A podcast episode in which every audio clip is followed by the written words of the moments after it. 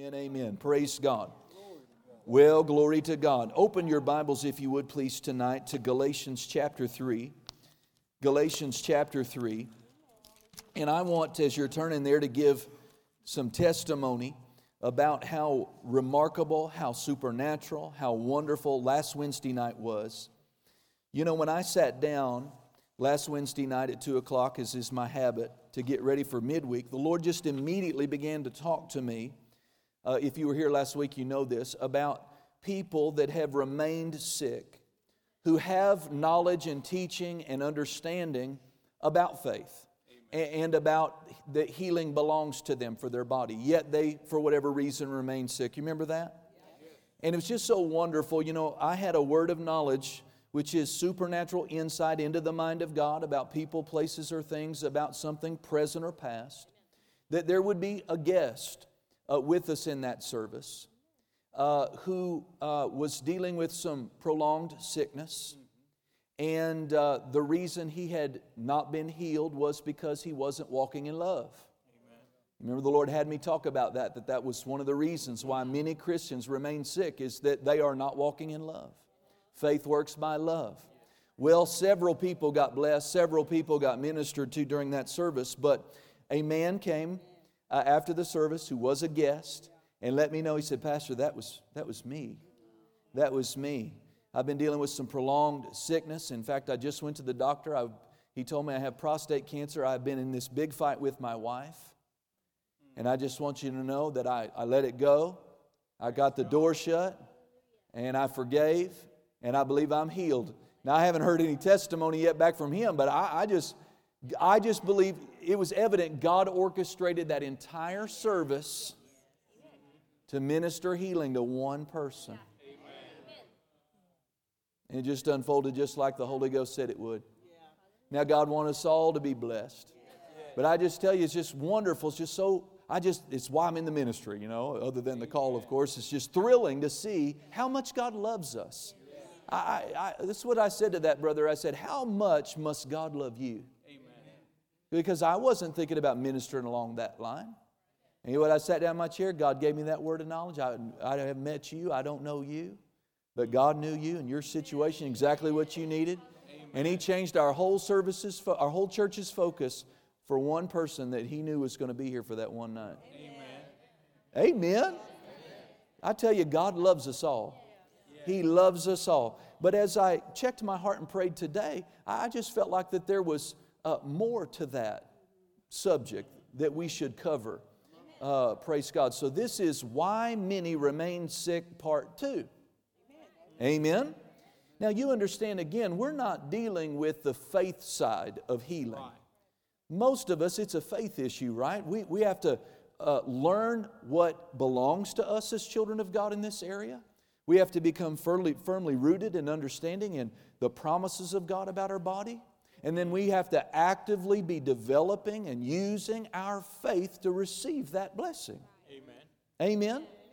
And uh, so, praise God. I, you, you just need to understand, we, we've taught you that over the years, and we'll continue as long as I'm the pastor here to go over it again and again and again because we want to be well.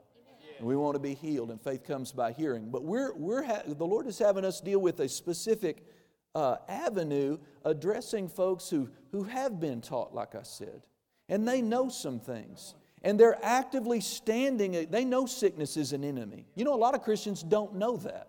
They're not sure that sickness is an enemy. But it's just clear if you just throw off other things and go with the word, it's from the Old Testament to the New Testament.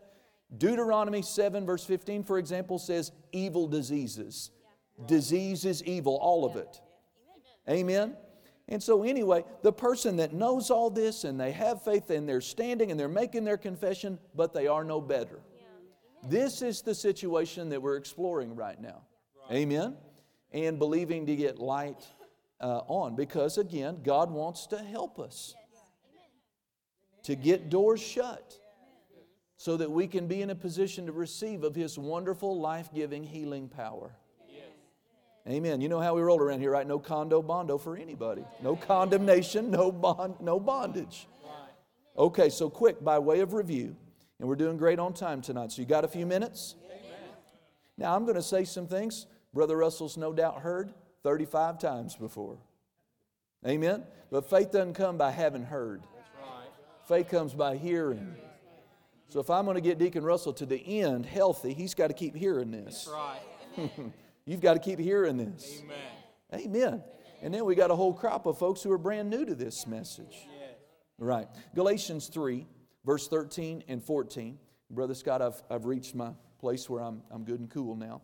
And uh, so notice what Paul said here in verse 13 Christ, what has he done? Christ has redeemed us. Is he going to redeem us? No.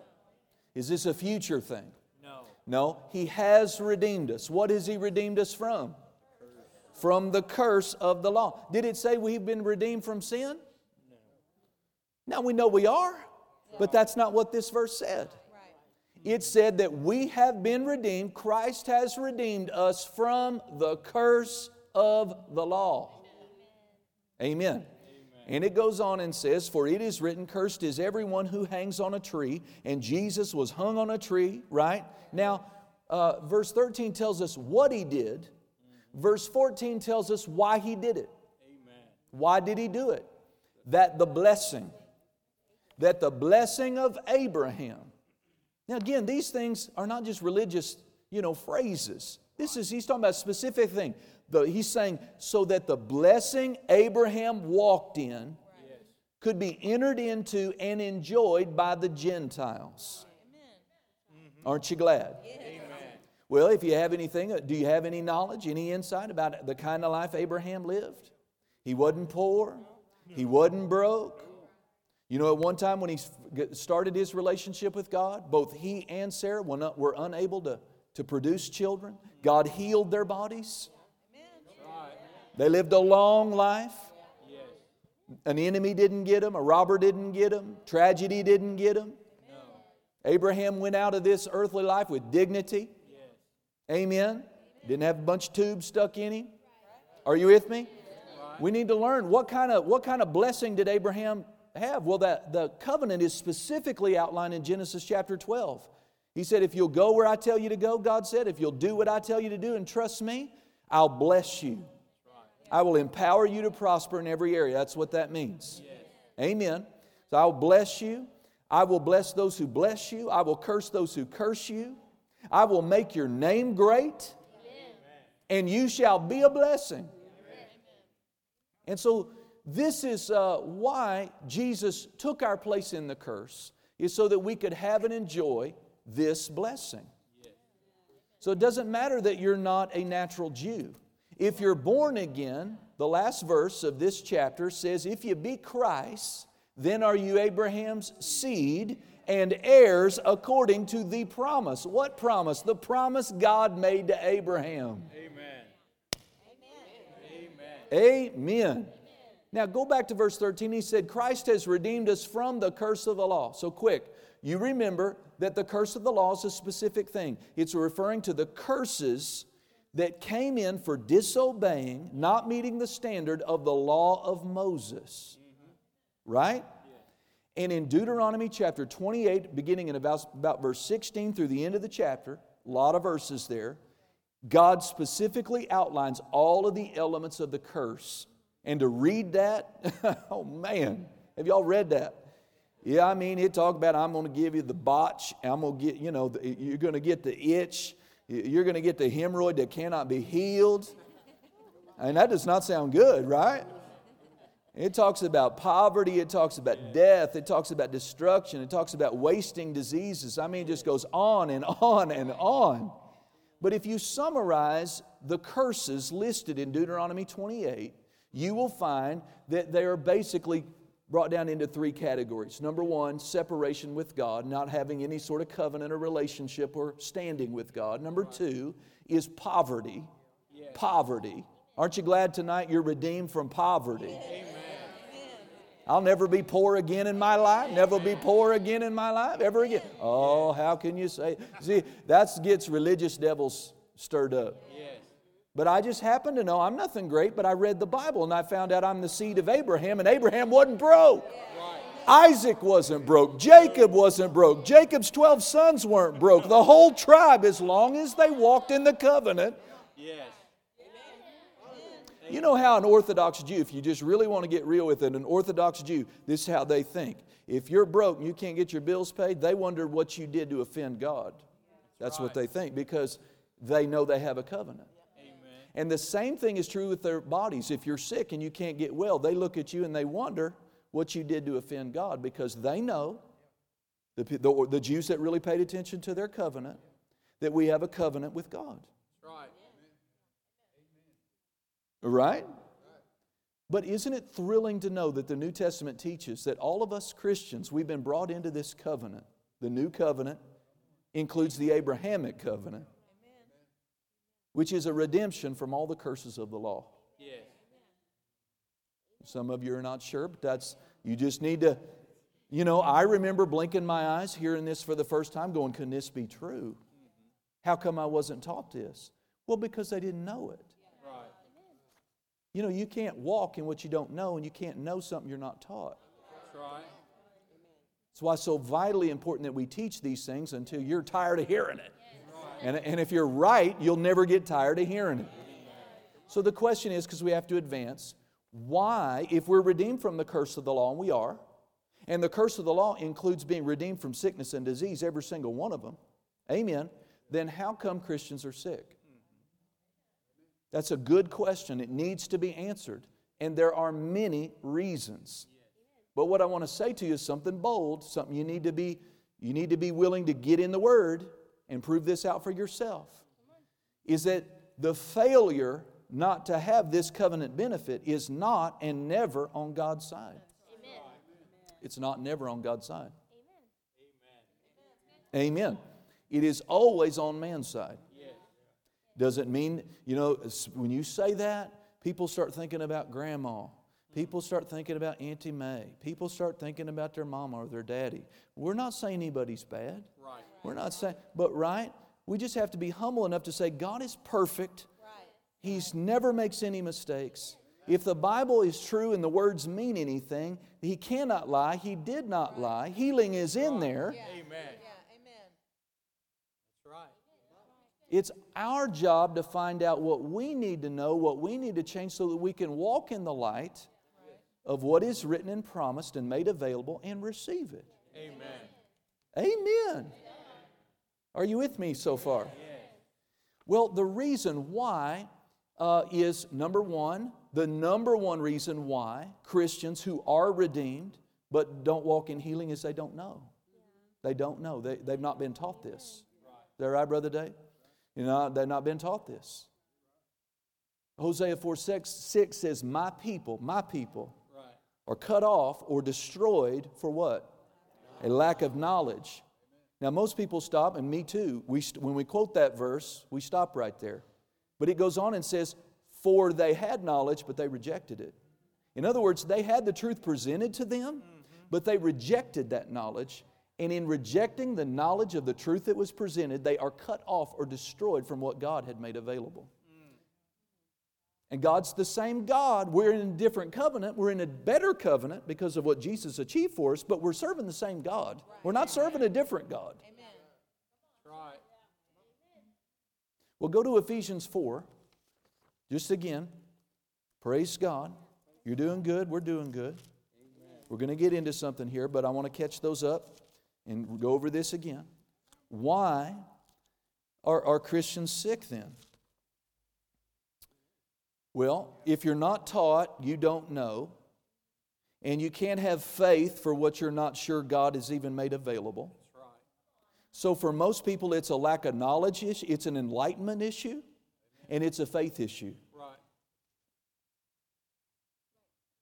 Faith is the currency of heaven. Mm-hmm. God's not choosing and picking winners and losers.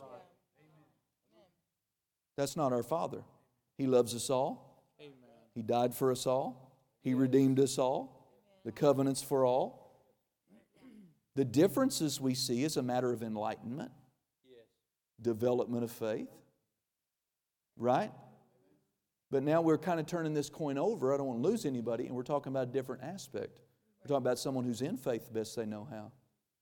And They know healing belongs to them, yet their body's still not changed.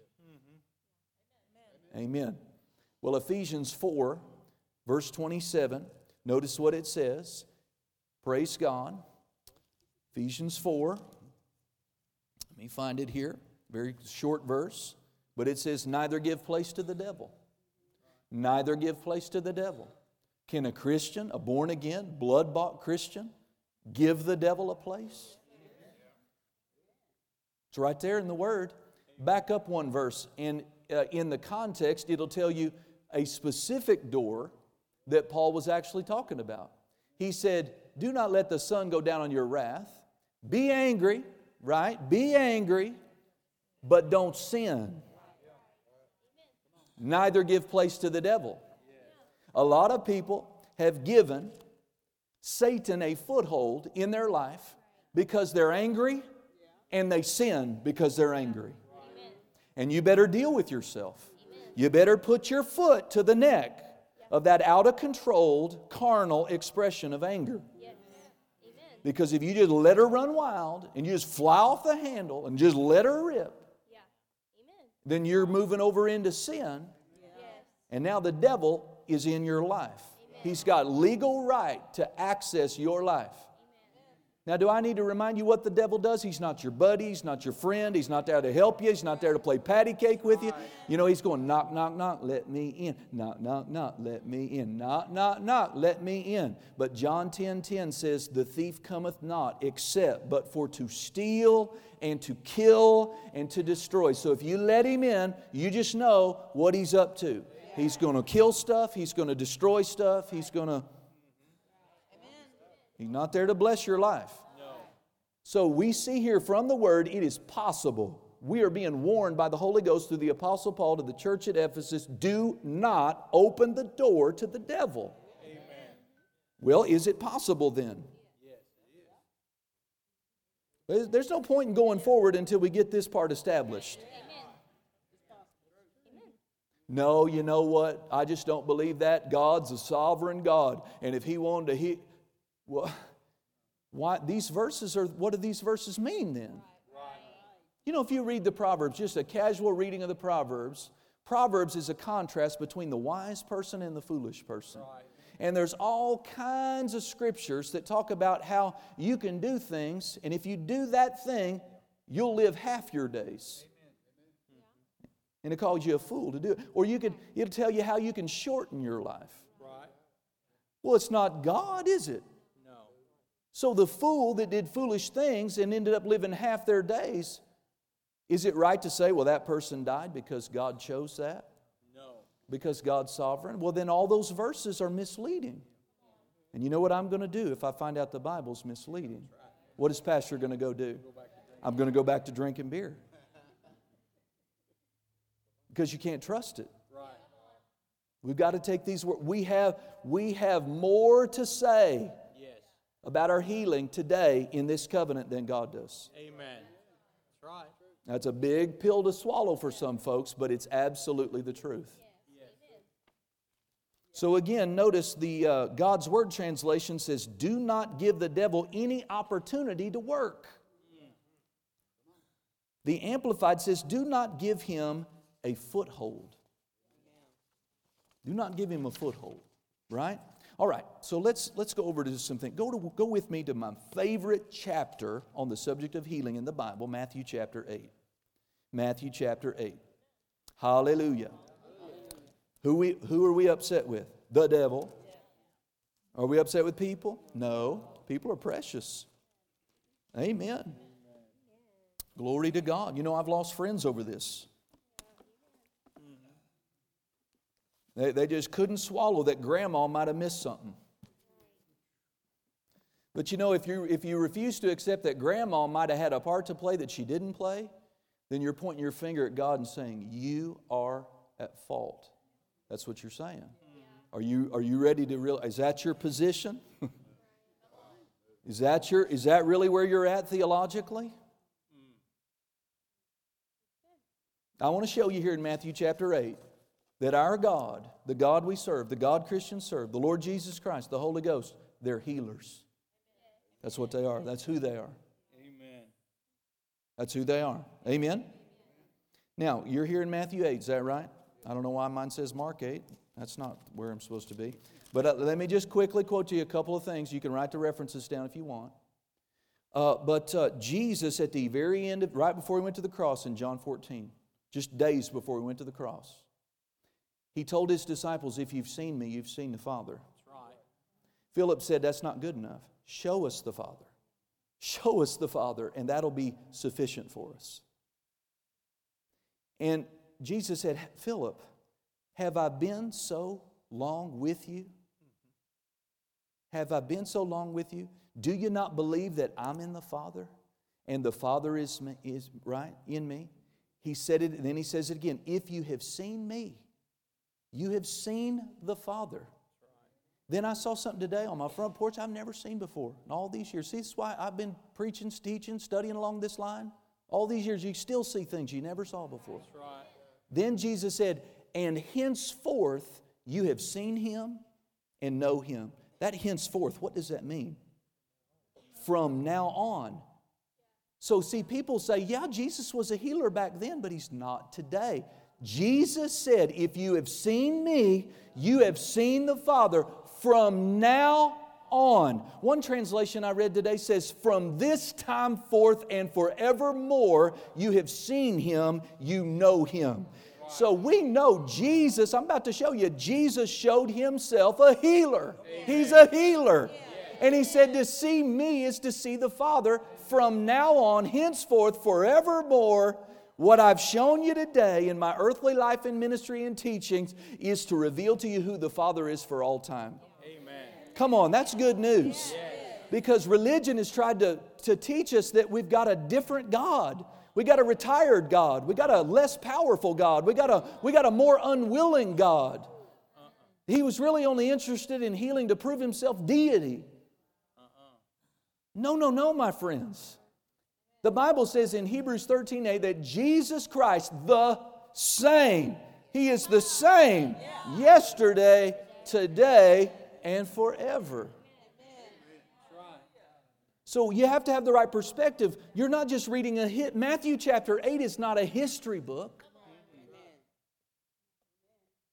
No. It is a vivid chronicling of Jesus in physical manifestation showing the world who the Father is. Amen.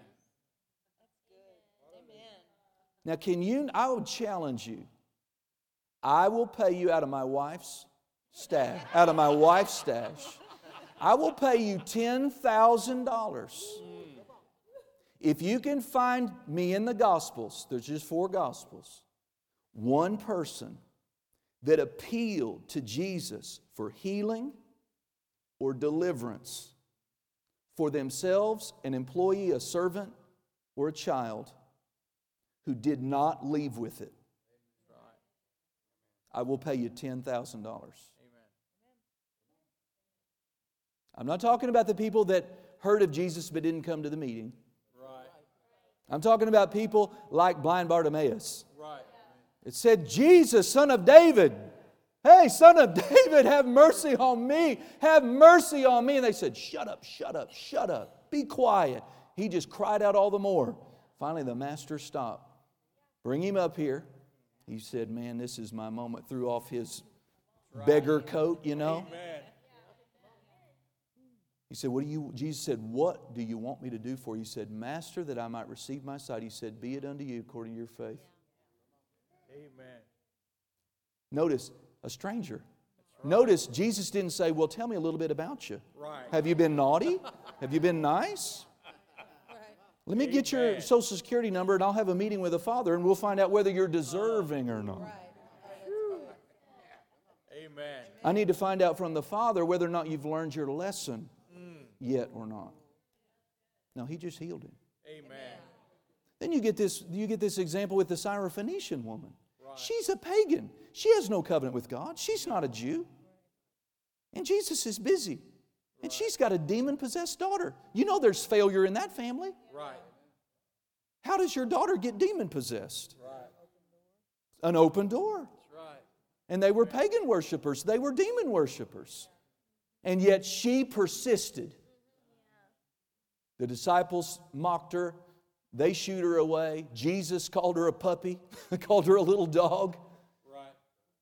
Said, I'm not here to mess with you guys. I, it's not right for me to give the children's bread. Think about that. What did Jesus call healing and deliverance?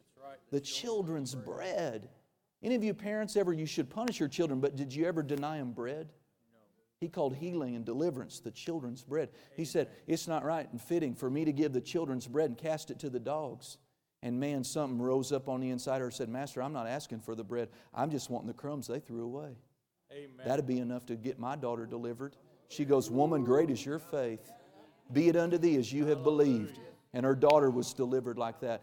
Every single person that appealed to Jesus, every parent, every servant, every single one we have any record of, even if Jesus had to help them, right. they all left with what they desired. Amen. If it was ever the will of God, even once, even in a rare occasion, that it would not be God's will for them to leave with it, wouldn't the Lord leave us one account, a hint of an account, part of an account, of an example in the Word? Right. But Jesus is batting a thousand. Amen. Right.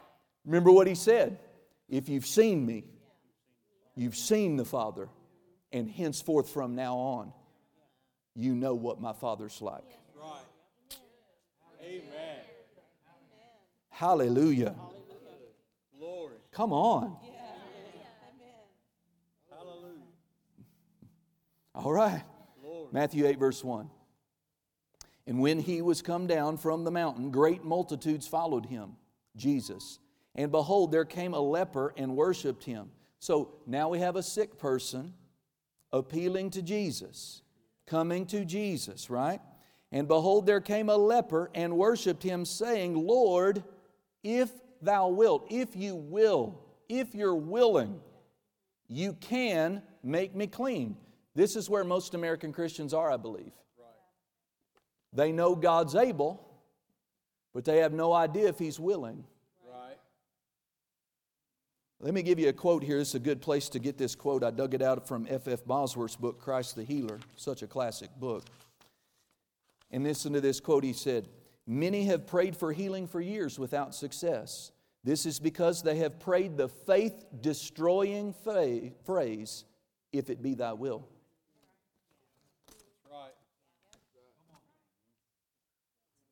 See, there's no faith in if it be thy will. That's putting it all on the Lord. And faith is the currency of heaven. He loves us all, but the Bible is so clear, isn't it? If you don't, James 1, if you don't ask in faith, but if you waver, let not that man think he'll receive anything of the Lord. Amen. If you waver, if you doubt, well, how are you, how are you going to avoid wavering and doubting if you don't know what His will is? That's what you're going to pray, that very religiously popular phrase, Oh Father, if it be thy will, heal my son. Mm-hmm. And then the son dies, and they walk away and saying the Lord wasn't willing. See? But no, no, it's no, it's you brought no faith. Right. These people brought a measure of faith. Amen. Without faith, it is impossible to please God. That word please doesn't mean to make Him happy, it means to satisfy Him. Faith is our part in the covenant, and if we don't bring it, we cannot have it. Amen. Do we understand this? This is exactly the case about, being, or about receiving salvation. Isn't the whole world saved? See, this is, this is what I say to people who say it is not God's will to heal everyone. I say, is it God's will to save everyone? Amen. Yes. Is it God's will to save everyone? Well, we know that we got an evangelist back here that, you know, Paul told Timothy that, it's, that God's not willing that any man perish. God's not willing that any man perish, but that all come to eternal life, but they don't. Right. So a sovereign God wills that every human being gets born again and that none of them perish, but they do. By the millions, by the multi millions. They die and go to hell. So a sovereign God wills a thing for a person. What's more important, the salvation of their spirit, their eternal soul, or the healing of their body? Which is higher? The salvation. So on the higher thing, God wills that higher thing, but they don't have it. Right. Is it God's fault? No. See, we're so established in this. We get that. Right. But then we want to step down to a lesser blessing and say it's all up to God. No, you're expressing your ignorance, sweetie, of what the Bible teaches. Right. If the much higher thing, your eternal home, is contingent not on God doing something, He's already done everything He needs to do. It's all a matter of it being preached and proclaimed and received by faith in the person. And if that never happens, what happens to that person? They die and go to hell.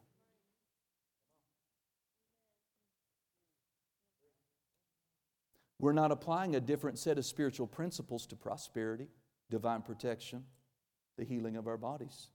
They all come the same way. Thank you for that one amen. I can tell you're just kind of, hmm, thinking. But look at this, look at this. This is so good. Lord, if you're willing, you can make me clean. And Jesus took three weeks to think about it. Is that what it says? No. And immediately, Yes. immediately, he said, I am willing. And then he did something so precious. If you put yourself there, a leper is banned from human, he's banned from the community. Yes. Who knows how long he's had this condition, but it's so contagious. Think about how long it might have been since he had any human contact a hug, a handshake, a fist bump. He has to walk through town going, unclean, unclean, right? Got to have this big sign and he's got his ears falling off. Jesus did not just say, Son, I'm willing. He said he touched him. He touched him. And he said, I'm willing. If you want to cry, you ought to go to BibleGateway.com and read that in about 25 different translations. It'll thrill you. One translation says, Of course I'm willing. One translation says, The leper said, You know, if it would be your pleasure, you could heal me. And he said, It is my pleasure.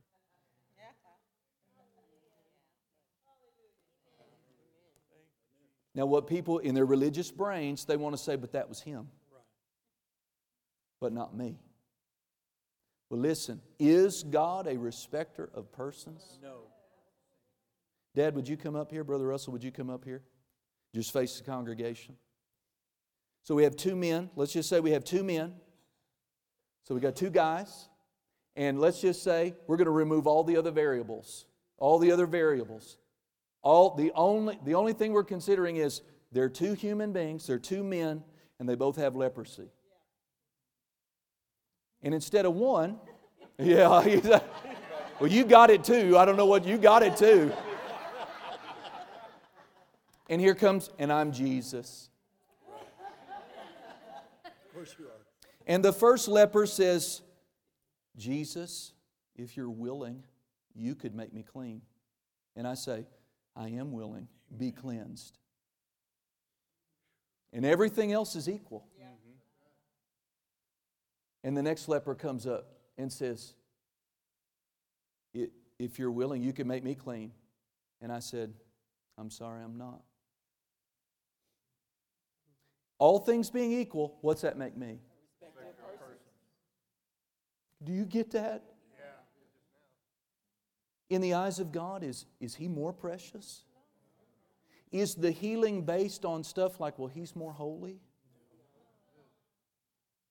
All things being equal, if Jesus, the eternal Jesus, who says, I'm here to show you what the Father's like henceforth forevermore for all time, I never change, and I say, I'm willing to you, but I'm not to you, then we can justly point our finger at God and say, You are a respecter of persons, meaning the Bible lie. You lied about that, meaning Pastor Chris is going to go drink beer. Now, we know that all things are not equal. But where are the variables and where are the inequalities? Do those inequalities lie with God No. or with the men? With the men. God is the same. He loves the same. He provided for the same. His desire is the same. His power's the same. The covenant's the same. The name's the same. The faith He gave each person is the same. So the variables that we see lie with men, Amen. not with God. Right. Does that help you? Thank you. Thank you very much. You can't just pull out this one instance and say, well, that's this leper.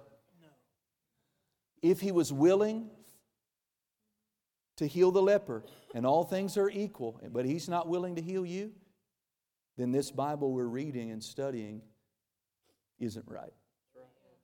So, where does the problem lie? It lies with men. It lies with men.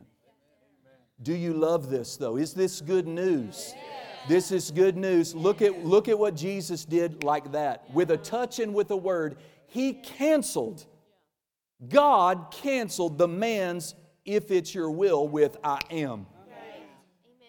Let, let this account in the Bible count, cancel that question you've had.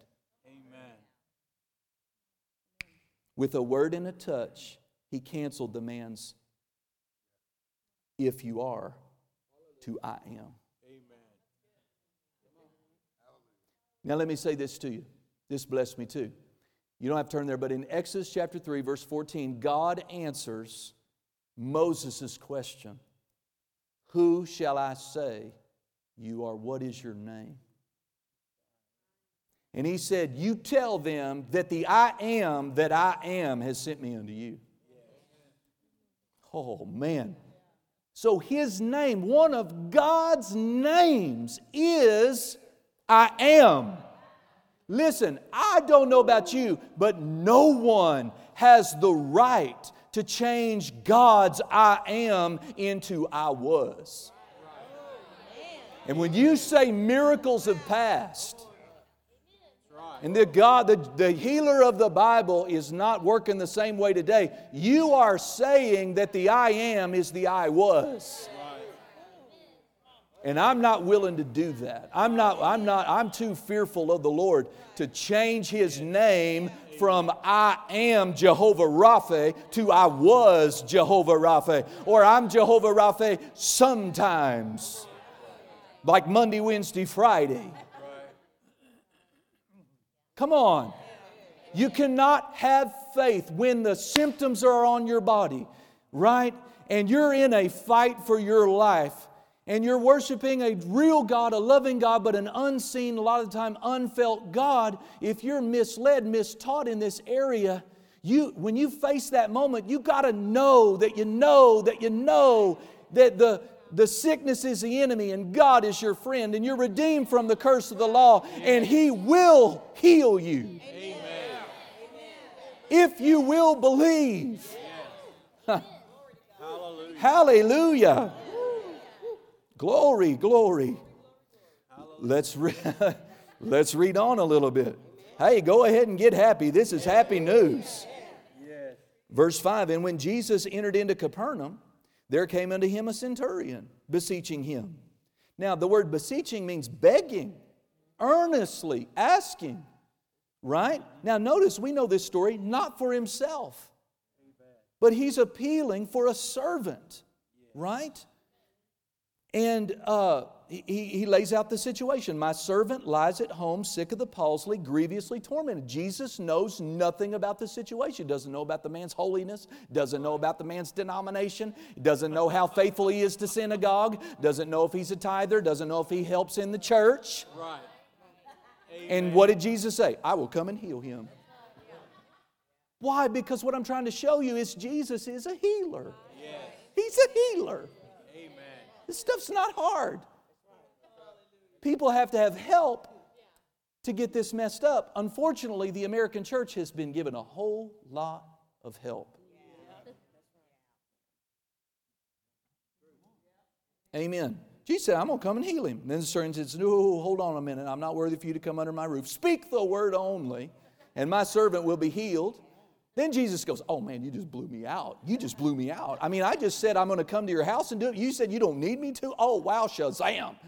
And then he turned him around and said, Look, y'all, look at this guy. I have not found faith. I've been looking for it. Notice if he said, I, there's something new, right? I have not found faith. In other words, you, you find stuff you're looking for. That's right. What's Jesus looking for? Faith. Faith. He said, I found it. Amen. And this guy's not even Jewish. He's a Roman soldier. And I haven't encountered faith like this guy. He marveled at the man's faith. Hello. Amen. And then he said in verse 13 to the man, Go thy way as you have believed. Notice Jesus didn't say, As I have willed it. He said, As you have believed it. See, people are not healed according to God's willing it. If that were true, we'd all be healed because that's His will. But the centurion's servant was healed because he had the fortunate circumstance of having a master who had a regard for God and faith in the Word. Some people die because they don't have anyone around them who could boldly believe for them.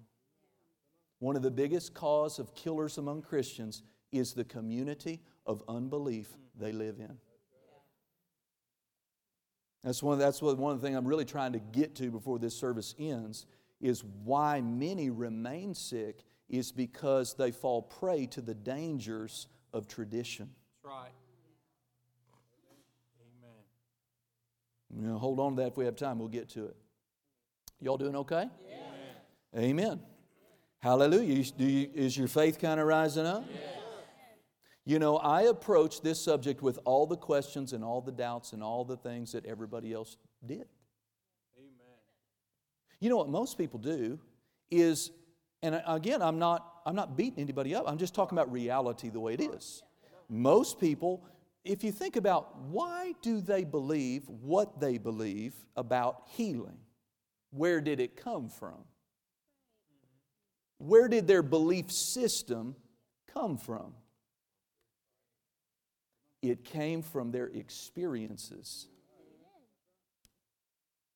Well, I prayed for so and so, and I know they had faith and they died. You do not know they had faith. You do not know what they said, what they did when you weren't present. As a pastor, I, have had that all the time, especially in this church. You know, uh, they don't want to. They don't want to tell me that they're going to go home. I wish they'd just tell me. I'd be excited for them. Yeah. You're going to go home. Well, let's go home without all this mess. Let's let the Lord heal you. Yes. And then let me show you from the Word how you can just, by faith, exit your body and go home. Mm-hmm. You know, go home's different than being driven out of your body Amen. with a sickness and disease. Absolutely. Amen. You know, you see people are like, oh my gosh. But if you, you know, people ask me, where did you get this? Well, I got it in the Word. That's where I got it. I didn't get it from from strange website. I got it from the Word. It's in the Word, been there all the time. But anyway, so we see this servant was healed. He left with it, didn't he? Right. All right, let's look at the other account. Then he goes on, this is the day in the life of Jesus, verse 14. And when Jesus was coming to Peter's house, he saw his wife's mother laid, sick of a fever. Notice he saw a sick woman. Right? What was his attitude? He didn't say, You know, sweetheart, if you would hurry up and learn this lesson the Father's trying to teach you, you could get up from here. Uh, He didn't say, Hang on, sweetie, I'm going to pray for you that God will give you strength right. So that you could glorify my Father in your sickness. He never told anybody that either. Notice his attitude toward it. He immediately rebuked the fever, stood over her, rebuked the fever, touched her hand, it left her. So when he saw it, he knew that wasn't right and he drove it out. Amen. Time for another F.F. Bosworth quote if you could take it. He said, Church members as a whole have not accepted our Lord's attitude towards sickness as revealed in the gospel. They cannot pray in one accord as the early church did. In our day, opposition has taken the place of united prayer. Unbelief has taken the place of united faith. Then he said, on the subject of healing, people have been taught today to believe in traditions in the place of the plain word of God. This has turned the whole world into a Nazareth of unbelief. Today, those who preach the full gospel and pray for the sick, they are obliged to labor in a Nazareth of unbelief. And we can only get as far as we can get rid of the traditions that hold men back from their healing. So, see, instead of a crowd of Christians like in the early church being rah rah for you as you preach healing to people, they're standing in opposition to Right. you. They're ready to meet you at the back door and say, Well, let me tell you about my granddaddy. Let me tell you about, let me tell you. And what is that? They're telling you about their experience. They're not telling you what the word says. Amen. So their belief system is based on what they've experienced and what they've heard from unbelieving teachers and preachers that but doesn't line up with the word. Listen, if you really want to live a blessed life, a long life, a life free of sickness and disease, you're going to have to flush everything you've been taught and get into the Word and let the Word of God be your sole, final source of authority about what you're going to believe about sickness and disease. Amen. Because people are well meaning and well intentioned, but you've got generational legacies of doubt and unbelief and tradition passed on from one denomination to the next, one pastor to the next, one congregation to the next, and nobody ever breaks the mold and actually reads the Bible for themselves. And if they do, they get persecuted. Uh huh. So this lady got up. She was immediately healed. Then look at the pinnacle here. Y'all doing okay? Amen. Verse 16. When the evening was come, listen, all of this in the, in the day of Jesus, just one day in Jesus' life. Come on. See, this is who he is. This is who he is. Ha ha. This is who my Jesus is. Amen. You know, what did, what, did, what did God mean to Moses when he said, You tell them that my name is I am? What I believe he meant is that I am, you fill in the blank. I am whatever you call me. Amen. I am whatever you need me to be. And then, over as the covenant unfolded, right, he revealed, I am Jehovah Nisi. I'm your banner of victory. I am Jehovah Rapha. I am the Lord your healer. I am Jehovah Jireh, the Lord your provider. You know what God will be in your life? Whatever you call him. For so many people, He is their unabashed Savior and Lord. But they don't experience healing because they've never received Him as their healer. Have you received Him as your healer? Have you received Him as your provider? He is my righteousness. He is Jehovah Tsidkenu. He is my peace. He is Jehovah Shalom. He is present with me because He is Jehovah Shammah, the Lord who is there. So when He said, He just kind of gave Moses, oh, you go tell my people I am their blank check. What do they need from me to be? You tell them I am that, and that word I am, I was reading today, theologian said that word means I am that forever in an unchanging, unending way. Amen.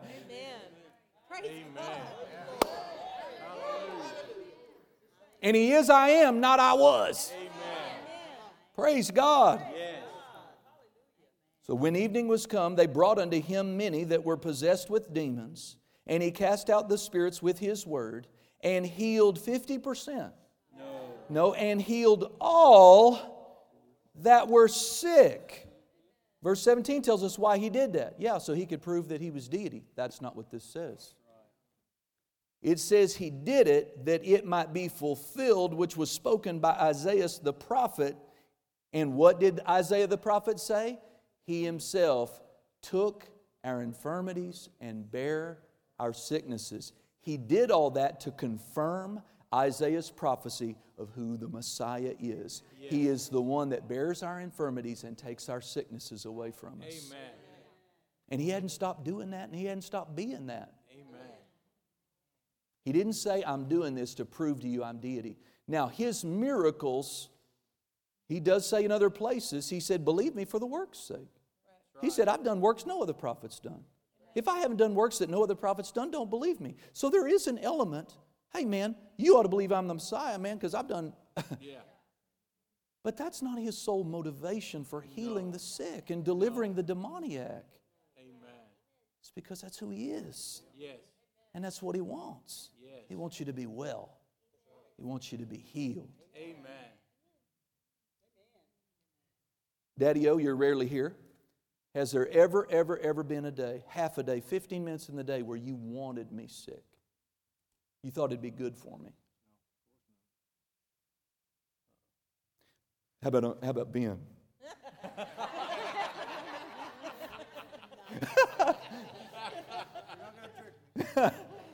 well, he was more challenging than I was. See? I was the good child. No, but I'm not doing this to hype. I mean, seriously. Could I mean seriously? I'll accept your testimony. Was there ever a moment in time you said that boy would be more holy if he'd just be sick a while? Is he better than God? Does he have a more loving heart toward children than God? Think about what religion has said about our Father. Right. The accusations they have placed on him. Many Christians believe he is the instigator and the author, the giver, hmm. the afflicter of sickness and disease. And to me, knowing what I know about a little bit about what he endured that day, to pay for it, hmm. to carry it, it's pretty close to blasphemy in my book. But I know they don't know what they're saying. Right. Let's go to one. Let's go to one more verse tonight. Is that okay? Y'all, do, I think we've. I think we've been helped tonight. Amen. Uh, go to Mark chapter seven. And can I just tell you, you know, the devil does not want this good news out. That's right. He doesn't want this good news out. Because you might, you might react like I reacted, flat mad about it. Flat said, Oh, no, you don't. Really? Healing is mine forever as long until I get done, and even then I can just leave my body. I don't have to. I used to think, okay, healing is God's will until the end. Otherwise, you just live forever. But again, that, that sounds right, doesn't it? Doesn't that sound right? I mean, healing can only be for us for so long because otherwise we just live forever. That makes perfect logical sense, but you know it's not scriptural. That's right. The Bible says Jesus gave up the ghost. Yes. said he gave up the ghost. Mm-hmm. You know, Jesus is not the only one who gave up the ghost. Jacob gave up the ghost, Amen. meaning they gave up their spirit. Their spirit left their body. My dad said he left his body, That's right. came back in. Anyway, I don't have time to teach you that tonight about how to die. I say that, you know, I'm going to teach you how to die, and people go, oh, but, you know, it's in the Bible. Amen. Amen. Praise God. Mark chapter 7. Glory to God. Uh, verse number 13. Verse number 13. Look at what it says. Jesus said, making the word of God of none effect. Think about that. Making the word of God of none effect through what? Through your, your tradition, which you have delivered, and many such things do you do. If you'll bear with me, I brought my Amplified Classic tonight, and I wanted to read that to you. It's powerful. How dangerous is religious tradition? It'll kill you. It will kill you if you let it. The Amplified says, Thus you are nullifying and making void and of no effect the authority of the Word of God through your tradition, which you in turn hand on. And I saw that today. He's saying, you have, in your generation, you render, you nullify the word, you void the word, you make the word of God of no effect in people's lives, in your life and other people's lives, and then in turn you pass it on to the next generation. That's what that verse is saying. And this is actually the very cause why many are sick, and these very people are pointing their finger at God and saying, God's the reason for the failure. They're part of the problem. Mm-hmm. I'm just telling you, whatever traditions, what do you believe about healing right now today? And how much of what you think and believe about healing is in line with the book, not your experiences? Don't, don't factor in your experiences. Amen. How much, how pure is your belief system? Mm-hmm. Or how infected have your, our, your, our experiences are powerful, aren't they? They are mm-hmm. powerful. And they shape our thinking and what we begin to believe about the world around us. And we make judgments about God. And then we get in a church or we go to a funeral and, oh, they start spouting stuff off and they don't give any scripture for it, or they wrestle the scripture, twist the scripture, pull it up out of context. And they, they destroy. And what they do is they create a congregation, a community of ignorance and doubt and unbelief. Right. And they're sweet people. Jesus died, He took their sickness in His own body, and they can't have it because they're not having any faith for it Right. because they were taught they can't Right. or shouldn't. Hmm.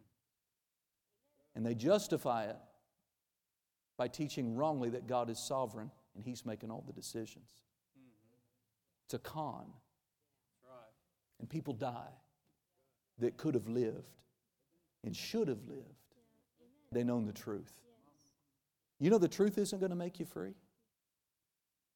Uh huh, it will too. Jesus said so. That's not what he said. He said, You shall know the truth. And the truth you know will set you free.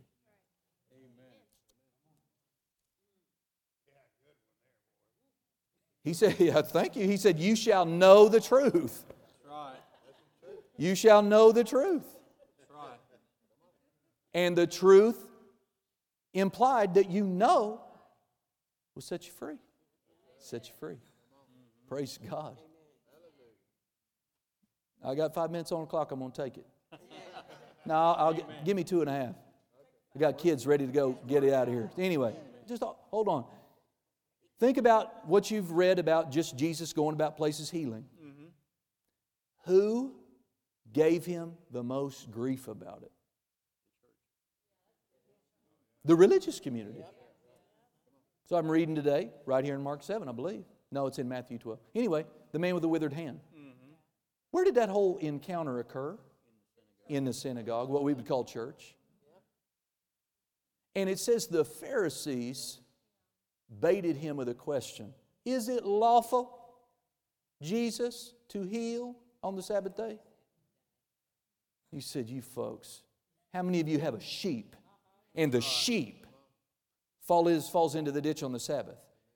Who in here wouldn't go down? You, all of you would go down and lift that sheep up. How much more valuable is, the she, is this man than that sheep? Yes, it is lawful to heal on the Sabbath day. And he told that man to stand out in the aisle. He said, Stretch forth your hand. He stretched out. It was made whole, and they did not shout about it. No. They got mad about it. The Bible says they left church and they began to plot. They called a church meeting to try to figure out how they could kill him. Right. Over and over and over. The woman who was bowed over, that precious woman, bowed over, 18 years she suffered with this spirit of infirmity. Jesus saw her from across the way and said, Hey, woman, thou art loosed from thine infirmity. And those, and she was loosed, and those Pharisees got mad about it Right. because they didn't consider physical healing a holy enough act to be done in church. Hmm. That man with the withered hand, how many church services had he gone to uh. and never got healed? Right. In God's house, how many sick people go to church every Sunday? And God intended his house to be a place of healing, restoration, miracles, signs and wonders, appropriating covenant blessings. But instead of getting excited about it, the religious people fight about it. They want to fight about it. We don't have our camera going tonight, but the audio will get out on the podcast. I'm telling you, if you're living, if you're going to church in a where this is never taught, never preached, and, and people get mad if it's brought up, you ought to get yourself up out of there and go find yourself a church that's preaching the word. Amen. My spiritual father said, Dr. Ed Dufresne, he said, it's a matter of life and death what church you attend. Amen. Because again, God's not picking individual winners and losers, and He doesn't love one congregation or group of Christians over another. But He can't move where He's not embraced. He can't be what we don't call Him. Amen. Amen. Hallelujah. Are you helped tonight? I said, Are you helped tonight? Glory to God. Well, stand up on your feet then.